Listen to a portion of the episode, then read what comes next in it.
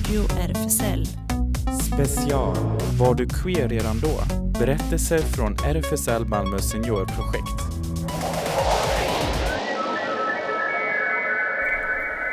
Välkommen till eh, andra timmen av Radio RFSL här på onsdag den 6 januari till en alldeles speciell särskilt ja, poddsändning kan man väl säga för att alla sändningar kommer ju läggas ut som podd sen i efterhand. Och det här är en väldigt stor ära att få vara med i den fjärde delen här av den här specialsändningen. Jonas heter jag och jag har med mig lite personal i eh, studion bakom glasrutan. Här sitter jag, Ellen. Och Claes. Just det. Och Riksförbundet för homosexuella, bisexuella, transpersoner, kveras och intersexpersoners rättigheter, RFSL Malmö, är det som står bakom denna sändning.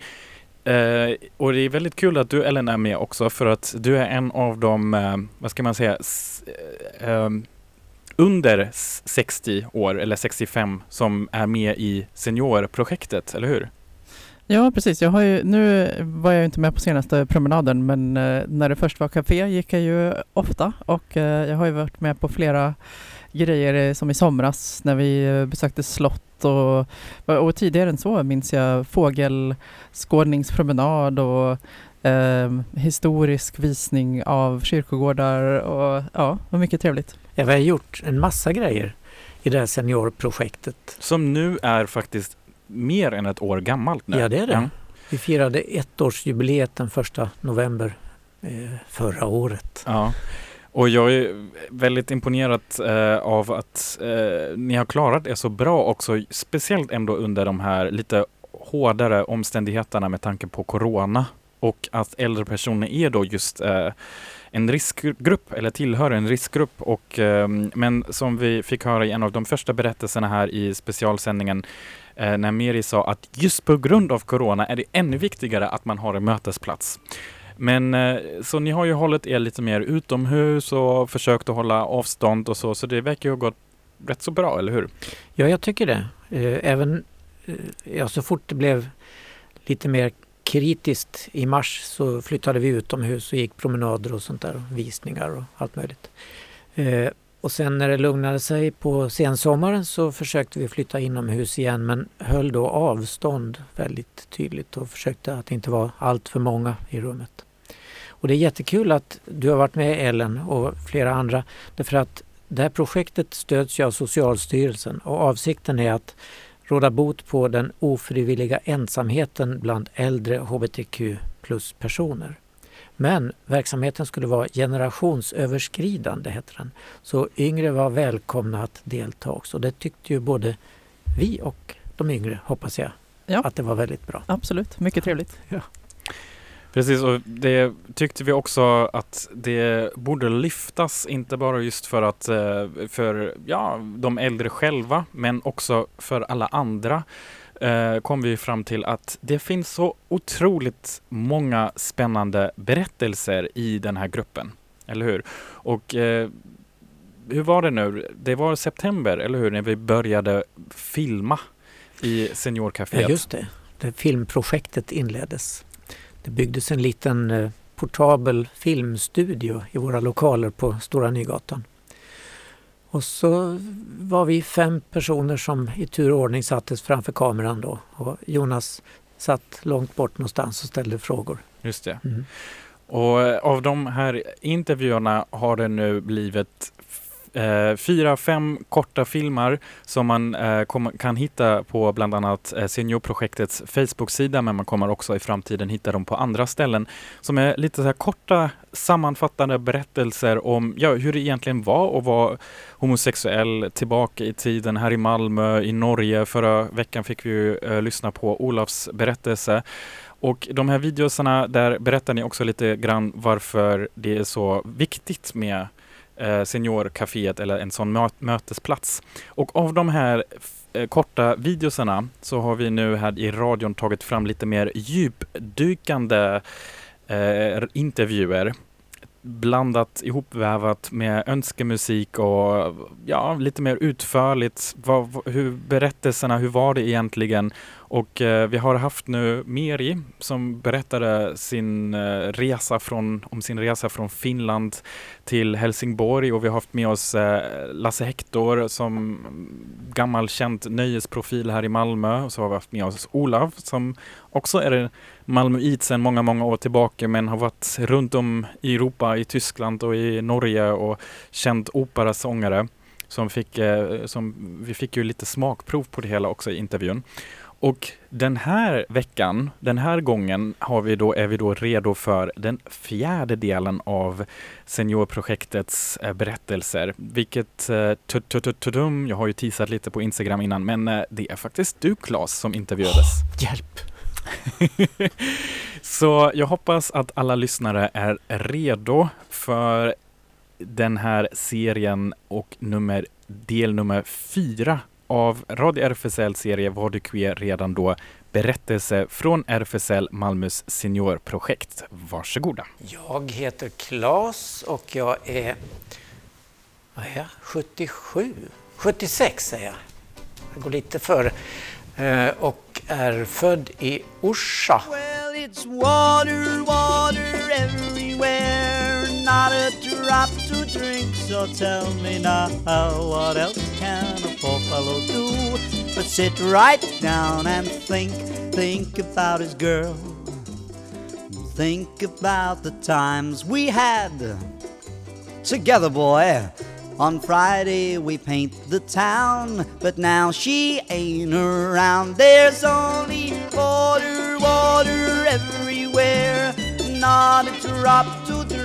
So tell me now, what else can a poor fellow do but sit right down and think? Och sen flyttade vi till Borlänge och där växte jag upp och gick i skolan, en alldeles förfärlig stad. Och så flydde jag fort ner till Lund när jag var klar för att läsa på universitet.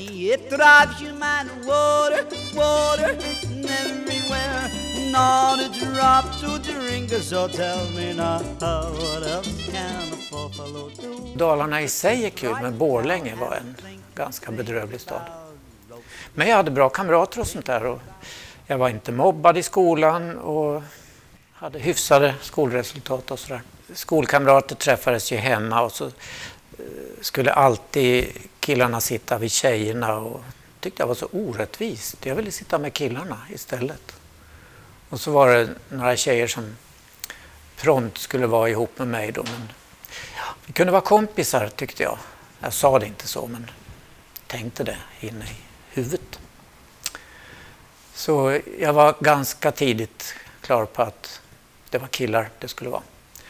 Och så blev jag ju kär i någon, i, någon som gick ett par klasser över som spelade dragspel. Han var så snygg. There was a boy A very strange enchanted boy They saw he wandered very far Very far Over land and sea a little shy and sad of eye, but very wise was he. Nej, det dröjde ända till, eh, till, ja vad var jag, 19 kanske något sånt där. Innan jag först fick till det med en kille. Men jag visste ju tydligt eh, innan så att eh, när jag gjorde lumpen så eh, låg jag i Östersund och blev fältjägare kallades det. Det tyckte jag var jättekul. Och det var ju bara killar på, på luckan så det var ju trevligt. Jag prenumererade på en dansk eh, gay-tidskrift som heter EOS. Eh, och den lät jag sända efter med posten då till logementet i Östersund, så den hade jag i mitt skåp. Eh, I eftertid har jag tänkt att det var ju ganska djärvt, för det var skåpinspektion då och då när befälet kom in och alla fick öppna luckorna och visa vad man hade i skåpet. Men eh, det gick bra.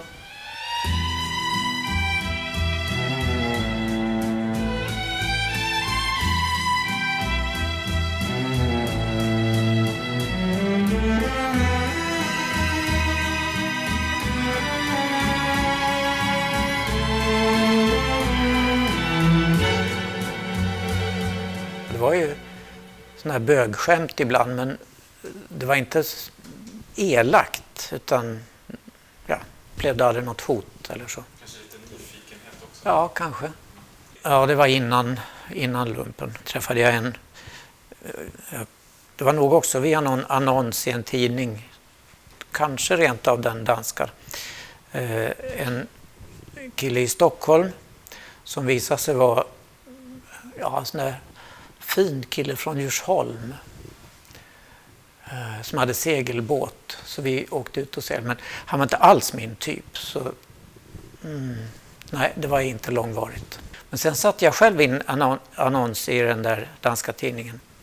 Eh, och den lästes då av en norsk student i Lund som läste medeltidsarkeologi. Så han skrev till mig ihop med ett antal andra. Men hans brev var mest intressant tyckte jag, så jag svarade honom. Och så fick vi kontakt. Den 1 december 1969 ringde jag på hans dörr. Han bodde i ett student, studentområde i norra delen av Lund. Och det var iskallt och jag hade pälsmössa. Han har berättat efteråt att där utanför stod en jättesöt kille med röd näsa och rimfrost i, i håret ungefär. För det var så kallt. Och så tände det då. Så sen blev vi ihop i första omgången i sju år.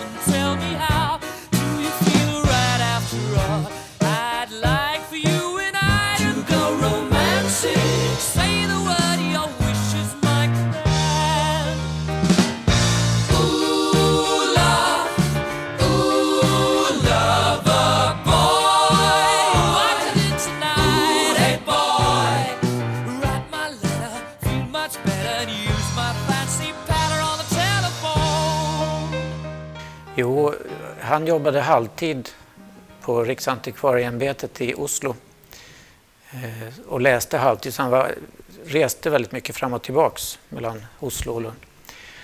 Eh, men efter ett år ungefär så skaffade vi en egen lägenhet som vi byggde själva i ett eller en studiekamrat till honom, ägd, familjen, ägde ett hus vid Bantorget i Lund. Och högst upp fanns två pigkammare som hade använts fram till 30-talet. Och sen hade de stått oanvända så det var hur mycket bråte som helst. Men det röjde vi. Eller jag, Öyvind var i Oslo. Så jag och några eh, kompisar röjde och målade och piffade upp det där. Så vi hade liksom varsitt rum i varsin ände av en lång korridor. För vi var lite hemliga i alla fall då för släkt och sådär. Eh, Så vi hade varsitt sovrum. Fast det är klart, vi använde bara det ena sovrummet att sova i. Det andra var Öyvinds arbetsrum. Och så byggdes det till eh, toalett och, och dusch mitt i korridoren. Och där bodde vi ihop då i sju år. Ja, sen fick han besked att han måste jobba heltid i Oslo så att då försvann han liksom från Lund. Eh, och då gled vi liksom isär på något sätt. Spåren gick åt olika håll. Och så eh, blev jag uppraggad av en kille på en fest. Och så gick det som det gick. Vi blev ihop och Öyvind fick reda på det där då. Det blev jättekris i ett halvår ungefär. Men sen blev vi sams igen, Öyvind och jag. Och Bo och jag köpte hus tillsammans. Först ett hus, sen ett annat hus och så ett tredje hus. Och det huset bor jag kvar i fortfarande. Och så gifte vi oss, Bo och jag. Och Öyvind var inte best man, men han var med hela tiden. Och, eh, vi blev ju återigen goda vänner väldigt fort, Öyvind och jag. Och han hade en sån här hytte på, i fjällvärlden i Norge. Så varje påsk var jag där i en eller två veckor. Och eh, Öyvind har sagt det i efterhand att han beundrade Bo som lät mig åka iväg till honom då och var där i, i ett par veckor. Men vi blev liksom en treenighet på något sätt. Funkade allt bättre.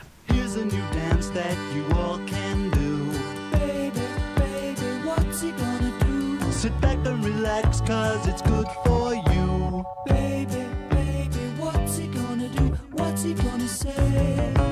He's taking my breath away. Well, if you're tired of doing the boogaloo and you're afraid of doing the swim, cause you think you will drown in the noise of the record and the clots on the floor, he ain't there anymore. Cause all you wanna do is be alone at the bar. All you wanna do is be alone at the bar. You wanna drown in your cocktail. Your mind is tripping, but your disc is slipping, here's what you gotta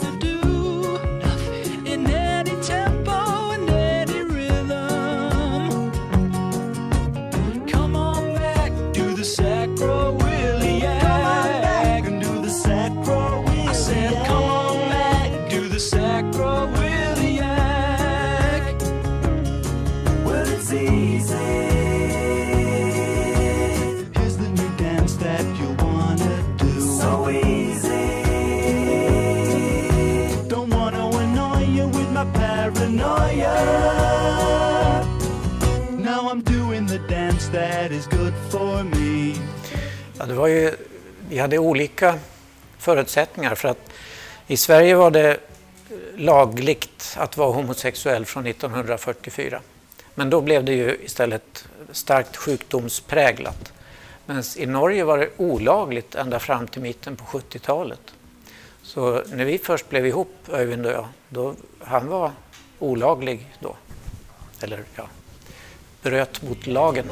And I never ever wanna be alone at the bar. I never ever wanna be alone at the bar. So come on back and do the sacroiliac. Come on back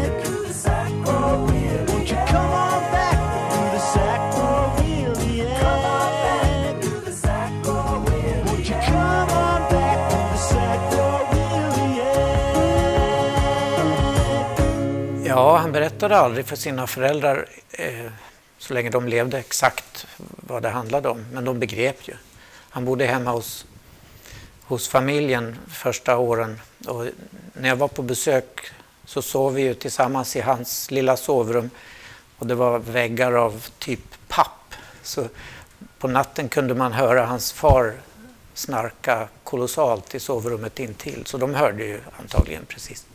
Och när vi när jag hade gjort slut med Öyvind så berättade han att när han kom hem och berättade halvgråtande för sin mamma att nu var det slut med Klas. Och hon blev så förbannad på mig.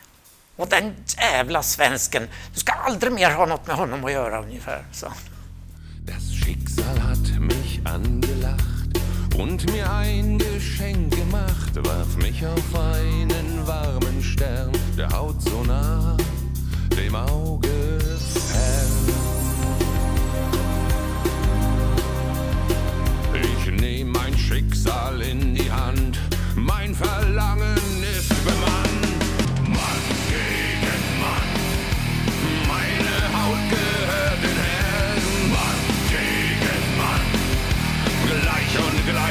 gleich. Mann gegen Mann, ich bin der Diener zweier Herren. Mann gegen Mann, gleich und gleich gesellt sich gern. Min far, det var Bo, min dåvarande make, som fick mig att köpa ett hus åt honom i närheten av det hus vi hade då, Bo och jag, i samma lilla by, Käglinge. Så fick han flytta ner och levde upp. Han blev en annan människa, han hade problem hemma i Borlänge och sådär.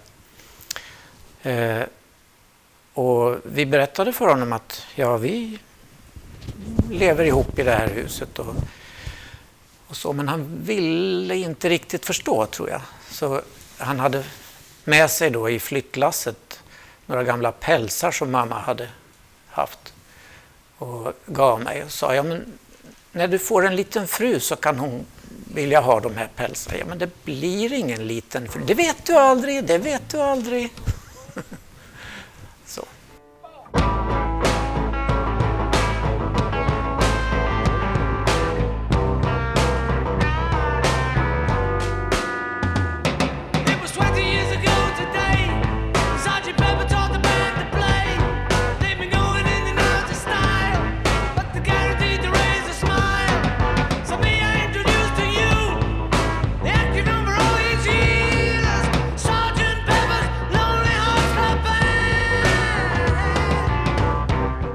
Ja, vi, vi gifte oss ju så fort det blev tillåtet, eller ingick partnerskap eh, så fort det blev tillåtet och sen gifte vi oss när det blev tillåtet.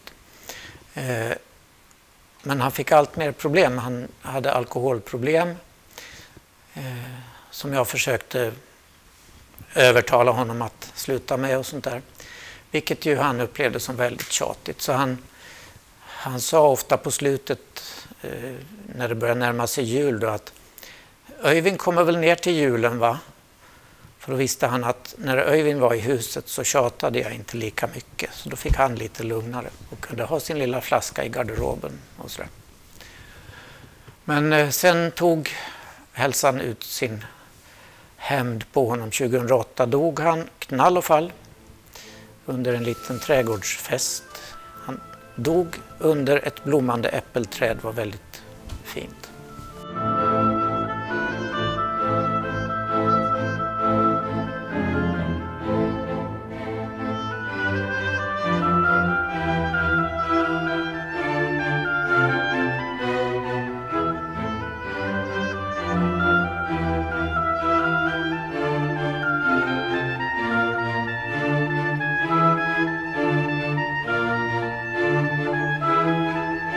Öyvind var då ett stort stöd för mig i denna hemska tid och kom ner och var med på begravningen och sånt där. Och så blev vi allt bättre goda vänner igen. Från att ha varit goda vänner blev vi väldigt goda vänner. Och så framåt 2012 eller sånt där så sa en av oss, jag kommer inte ihåg vem, men ska vi inte ta och gifta oss nu då i alla fall? Jo men det gör vi, sa den andra. Och så 2013 gifte vi oss i Norge i eh, det fantastiska hus där Öyvind bor med en eh, hovrättsdomare som officiant. De har liksom en stor sal i det där huset där vi kunde vara. Så där firade vi vårt bröllop. Och, eh, jo, Olav, kompisen, var med och sjöng och var min best man. Sådär.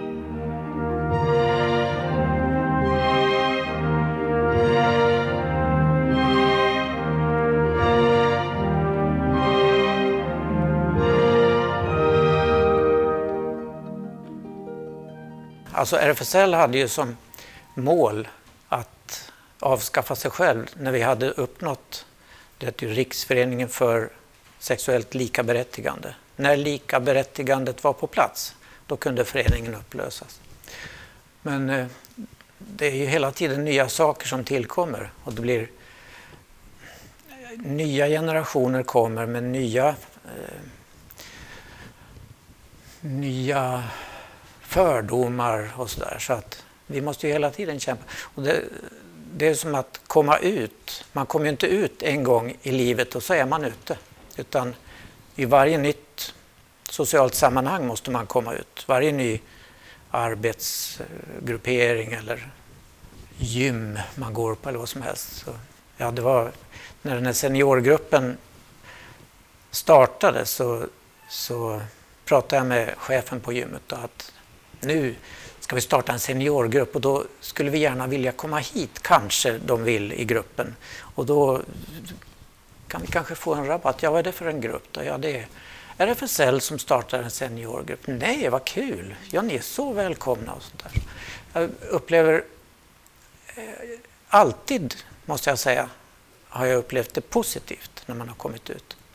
Även om man nu har gått och, och eh, gruvat sig och inte vågat riktigt. Och så när man äntligen, det gjorde jag på min arbetsplats på 80-talet när jag hade varit hemlig då, där när folk pratar på lunchfikat, jaha, vad har ni gjort i helgen då, du och din fru? Mm, ja. Men då vid en personalfest så, så berättade jag efter middagen för de som satt vid mitt bord då, hur det förhöll sig, att jag var homosexuell och bodde ihop med Ja, det var väl Bo då, ja. Mm.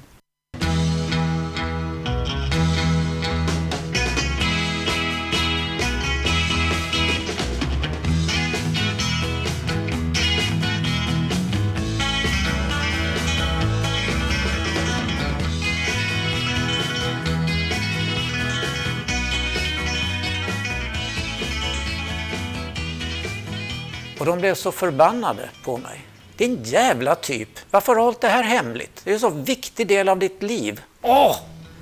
Du ska säga på en gång. Men det var ju en positiv förbannelse. Var det.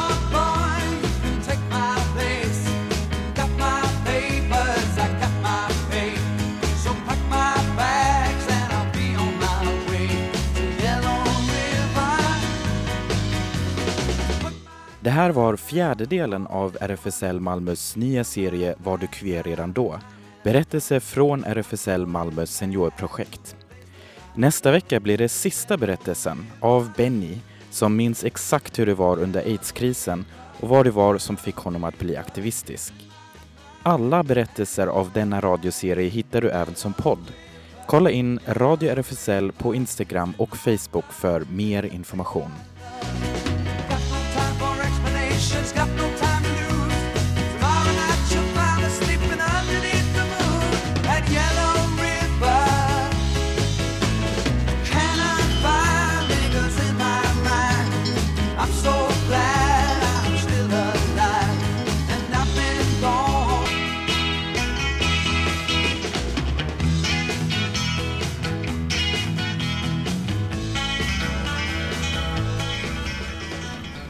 Tillbaka i studion här på Radio RFSL efter del nummer fyra av seniorgruppens berättelser. Ja, Det var lite märkligt att höra den här intervjun. Jag kommer inte alls ihåg vad jag hade sagt. Och så upptäckte jag att jag sa fel år igen. Snälla Öyvind, förlåt. Det var 68 och inte Som 69. tur är är det bara Öyvind som lägger märke till det, ingen annan som lyssnar, eller Nej. hur? ja, och det var också kul, du hade en liten referens i den till Olaf eh, som då var med i berättelsen förra veckan. Så Mm. om man vill lyssna på den så kan man ju gå in i vårt poddflöde och lyssna på den igen. Vi kan också eh, lägga till att alla de här berättelserna kommer sen eh, läggas upp separat utan vårt tråkiga kringsnack, så att säga. Så att vi har då fem separata delar med bara själva intervjuerna och musiken. Det sorgliga är ju att när vi lägger, lägger ut det på nätet så måste man korta musiken. Ja, just det. Men nu är musik... Stackars glas. Pratat så mycket, eller Ja. Eh, ja, som tur är är musiken redan ganska nedkortad här. Men ehm, det, det var också kul för att all, i alla berättelser så eh, fick ni ju själva välja era önskelåtar. Jag hade ju, det var ju lite roligt med den här Rammstein-låten där i mitten som du, det var lite, blev lite överraskning, en liten gömt metallfan i dig. Ja, men Rammstein Ja. är ju... Eller hur? Jag tycker vi har någon mer av dem om en stund, eller? Ja, eller hur? Du nämnde också eh, det som inte var med nu, men som vi har frågat alla deltagare som var med i intervjuerna, är ju den här stora frågan, vad är det egentligen som Seniorprojektet då har gjort eller varför det är så viktigt? Och du har också svarat separat om just varför eh, du tycker att det är så viktigt med Seniorcaféet. Det har vi ju hört i princip många gånger. Eh, har du berättat det här på radion, men du har gjort det väldigt fint här i ett litet extra klipp. Om jag nu, ja, där var det. Redan innan coronakrisen tyckte vi ju att det var väldigt viktigt och det var ju Socialstyrelsen som eh, kom med idén så att säga och, eh, eftersom det är hälsovårdligt att vara ensam. Man drabbas av både psykiska och fysiska problem. Eh, och för hbtq-personer är det extra viktigt eftersom det är svårare att få kontakt. Och när man är äldre så dör, dör gamla kompisar bort kanske eller flyttar eller hamnar på äldreboenden och sånt där. Så då kan det ju vara extra viktigt att få nya vänner, nya konstellationer. Och där eh, tycker jag att vi har varit väldigt framgångsrika i den här seniorgruppen. Att eh, det verkar funka väldigt bra. Folk trivs och det kommer nya hela tiden. Och framgångsrika, ja, har, inte, har ni inte bara varit, men hoppas jag också att ni kommer att vara framåt och under 2021 och framöver. För det var ju lite det vi tänkte när vi, Claes och du snackade någon gång också om det här bidraget från Socialstyrelsen. Hade ju varit jättemärkligt om de helt plötsligt skulle gå ner eller säger att inte bevilja det längre för att eh, ensamheten tar ju inte riktigt slut liksom, ju efter ett det. år. Nej. Och det här är ju någonting också just för att hålla igång det. Eh, nu har jag en liten personlig quiz till dig. Vi har, vi har en sån liten topplista här, de så här mest lyssnade låtar av Rammstein, så där mest populära. Så jag tänkte så här, kolla av lite med dig. Vilken tror du, eller vilken, vi kan ju kolla så här, vilken är din personliga toppfavorit och hur väl den stämmer överens med min topplista som jag har här på skärmen. Vad tror du? Har du någon sån? Alltså, den här som jag önskade, Man gegen man, det är ju min favorit. Just det. Mm. Ja, den är faktiskt inte med på den här topp 5-listan. Se där. Nej. Ehm, men ja, det finns ju en som jag tänkte den passar ganska bra. Den ligger här på topp 7. I alla fall på Spotify har den spelats 81 miljoner gånger. Oj. Så det är ändå rätt så. Och då står det med stora bokstäver R-A-D-I-O. Så jag tänkte vi kanske kan lyssna på just den, eller? Yes. Thank you.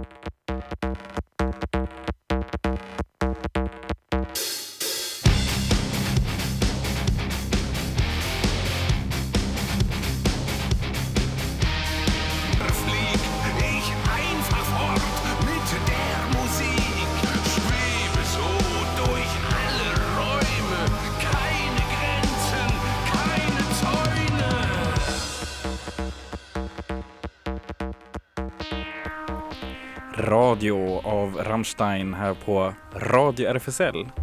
Och precis som oss så är det två timmar radio för den här sångaren Precis. varje natt. Själva låten är i och för sig bara fyra minuter. Ja, så att det, ja, eh, det är väldigt kul faktiskt ehm, att också i de här berättelserna så tänker jag att musik är ju också oftast någon slags Ja, som, är, som, som en slags minne. Eller oftast kopplar man ju sina minnen till musiken vid en viss tidpunkt och så. Så det, var, det är också väldigt intressant att få höra, eller när jag fick din önskelista med, med låtar och så, ja ah, just det, det är det, den tiden och sen eh, Sen Ja. finns det också lite mer tidslösa grejer som ja, di- din förkärlek för operamusik till exempel, eller hur? Det är ju Mm. saker som inte direkt släpptes när du levde. Det Mm. var ju mycket tid, oftast mycket tidigare.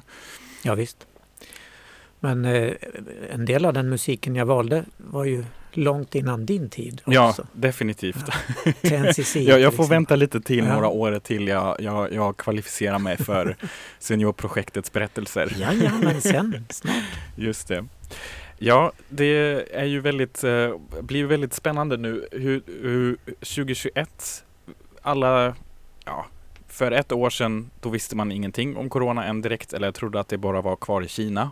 Eh, sen i mars så blev det hoppsan, nu är vi alla drabbade, vad ska vi göra? Och sen trodde ju alla att ah, men till hösten är det nog över och det är ändå fascinerande hur mänskligheten alltid är ändå rätt så positivt lagt och det är kanske det som driver oss framåt. Men nu är det också igen samma sak att ja, ja våren blir nu svår. Sommaren, nej, men kanske till hösten då kommer vi kunna lite så här återgå. Hur planerar ni liksom i, inom seniorprojektet med, med aktiviteterna och så framöver? Alltså det, vi kan ju bara fortsätta den planering vi har haft nu. Att, och I synnerhet med direktiven som kommer ifrån myndigheterna MSB till exempel som där ledaren åker till Kanarieöarna. Det kan inte vi göra. Så vi får hålla avstånd och, Just och sådär, vara försiktiga.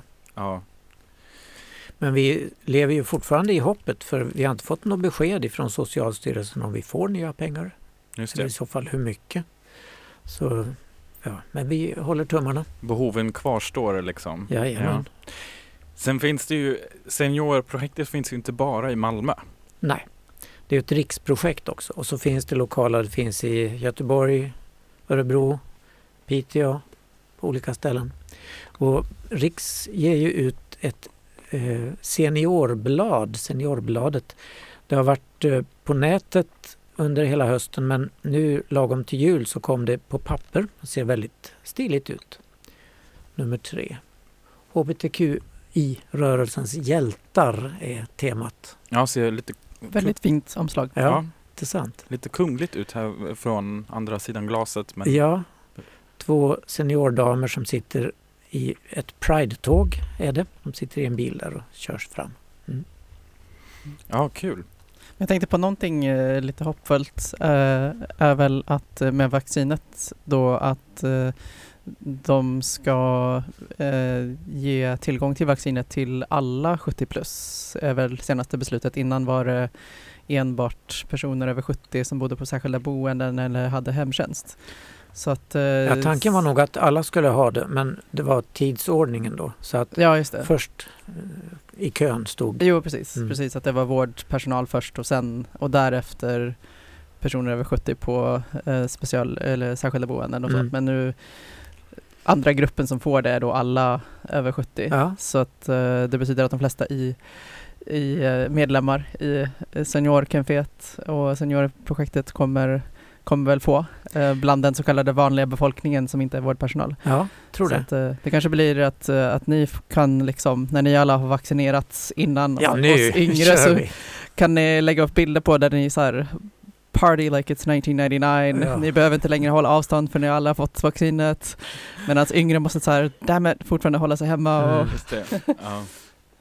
Ja, det är, vi, vi hoppas det. Och vi hoppas ju att alla tar vaccinet också så att inte några gå på vaccination, vad heter de? Antivaxrörelsens lögner.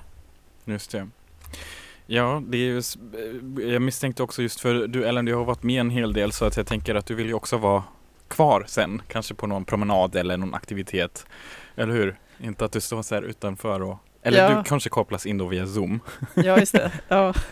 Om jag inte har fått vaccinet än så Nej, jag precis. Men gäller via Zoom, titta på eller ja, hålla avstånd, dyka upp i rymddräkt medans Men om man, om man bara så här drömmer fritt nu, utan corona, vad, vad är så här era eller drömmar i Seniorcaféet vad gäller aktiviteter? Alltså vad, vad skulle ni verkligen vilja göra nu? Jag skulle vilja starta upp kaféet igen så i, som det fungerade från början. Och att eh, vi kan vara, alltså i lokalen får vi vara max 45 personer enligt reglerna. Men jag vill att vi ska vara 45 där ofta och syssla med roliga saker. Vi, vi har ju planerat filmkvällar och vi har funderat på bokcirkel. Eh, och eh, Ingo visar sig vara en jäkel på handarbete, stickning och sånt där.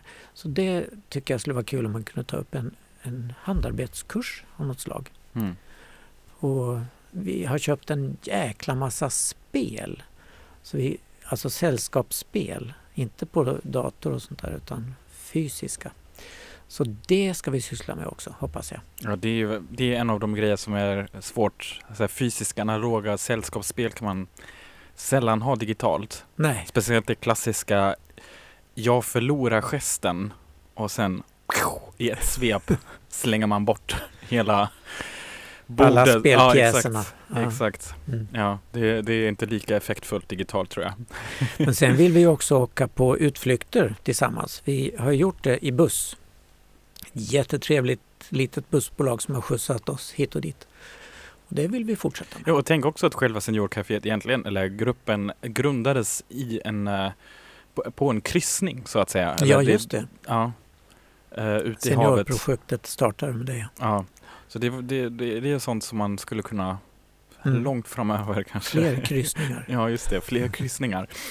Ja, och eh, jag tänker också upp, själv att det har varit lite bra samarbeten ju på gång som hade också varit kul att se att de kommer tillbaka. Det var ju lite så här teknikcafé och språkcafé så här, ut, i utbyte med newcomers just i med tanke på generationsöverskridande samarbete och jag tänker att ja, just det.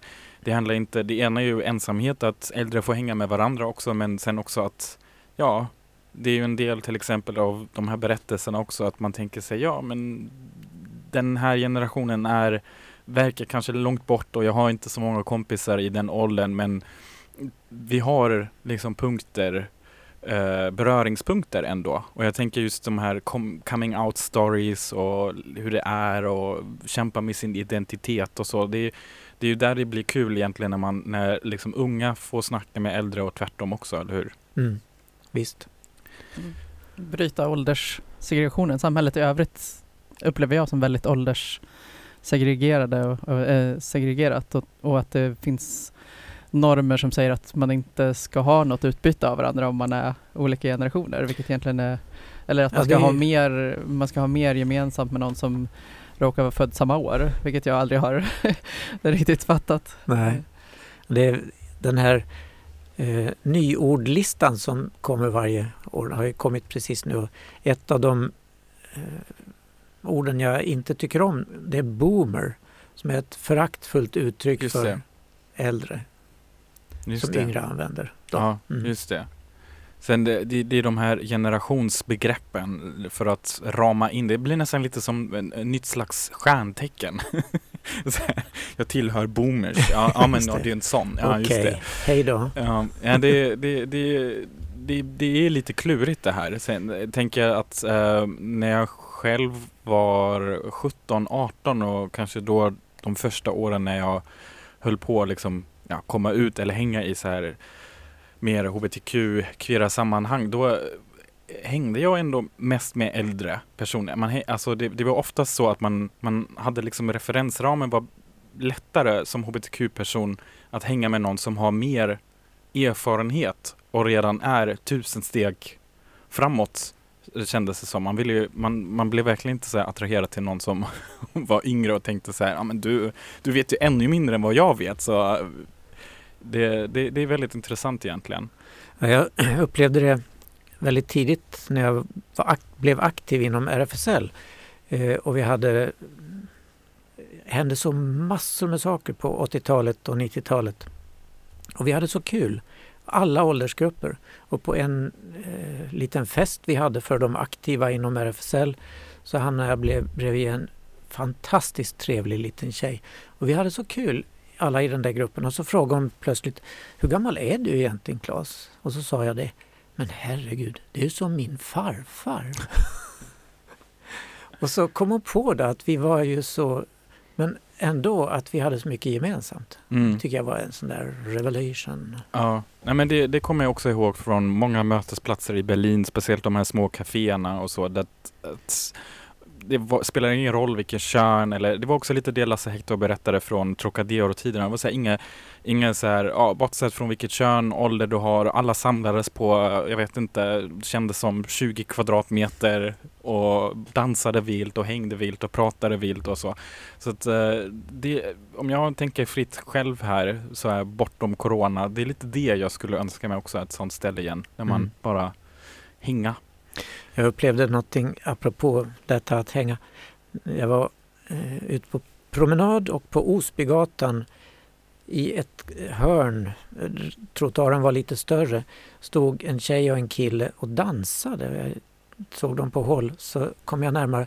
Då hade de ställt upp en liten, liten radio och lagt sina ryggsäckar och sånt där. Och så spelade radion och de dansade. Det var safe, utomhus. Inte något tryckare utan på lite håll sådär. Ja. Ja, lite Men- mer kreativitet hos folket. Det finns sätt att Ja. göra det på. Ja. Vi kanske ska ha utomhusdans i seniorgruppen. ja, eller hur? Ja. Ja, det låter ju väldigt bra. Jag kommer ihåg att det, har varit, det fanns något återkommande evenemang som var eh, vad heter det nu? Det, det var utomhus och kallades någonting med silent dancing. Ja, eller silent någonting. disco. Ja, silent disco. just det. Just det Mm. ja. Eh, och då Var tog och en man... har sina lurar. Precis. Ja. Lite som oss på radion här. Just det, så har alla sina lurar och lyssnar på samma musik. Mm. Ja. Mm. Just det. Eller jag tror det fanns faktiskt vissa evenemang där kunde man byta kanal. Men det var väl, alla dansar i otakt. ja, just det. Beror på dansen kanske. Ja, på ta- det leder mig lite till eh, mina eh, fantasier om sommar-Malmö och uh, sommarscen. Och eh, i och för sig så är vi ganska bortskämda med tanke på att Malmö inte är världens metropol. Så har vi ändå fått äran att få väldigt många internationella artister hit. Och eh, ja, ett av de stora banden som har gästat Malmö någon gång är, råkar faktiskt vara ett av dina favoritband också. Masro Leila. Ja, Ja. och jag tänkte, om jag minns rätt så har du en eh, liten eh, favoritlåt som heter Taif, Goes, Yes. misstänker jag. Mm. Så jag tänkte den kanske som sista önskelåt här till den här specialsändningen så får vi avsluta med Mashua Leila. Yes.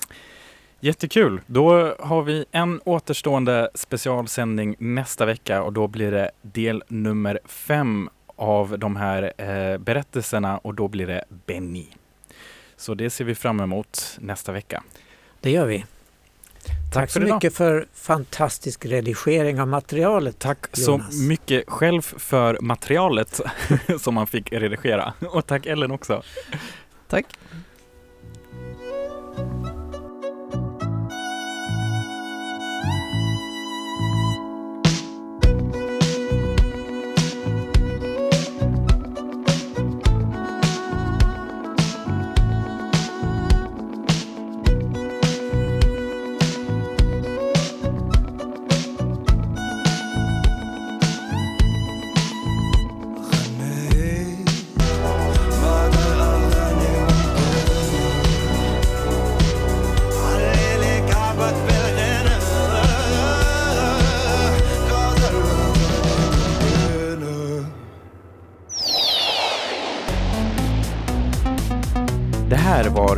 Radio RFSL.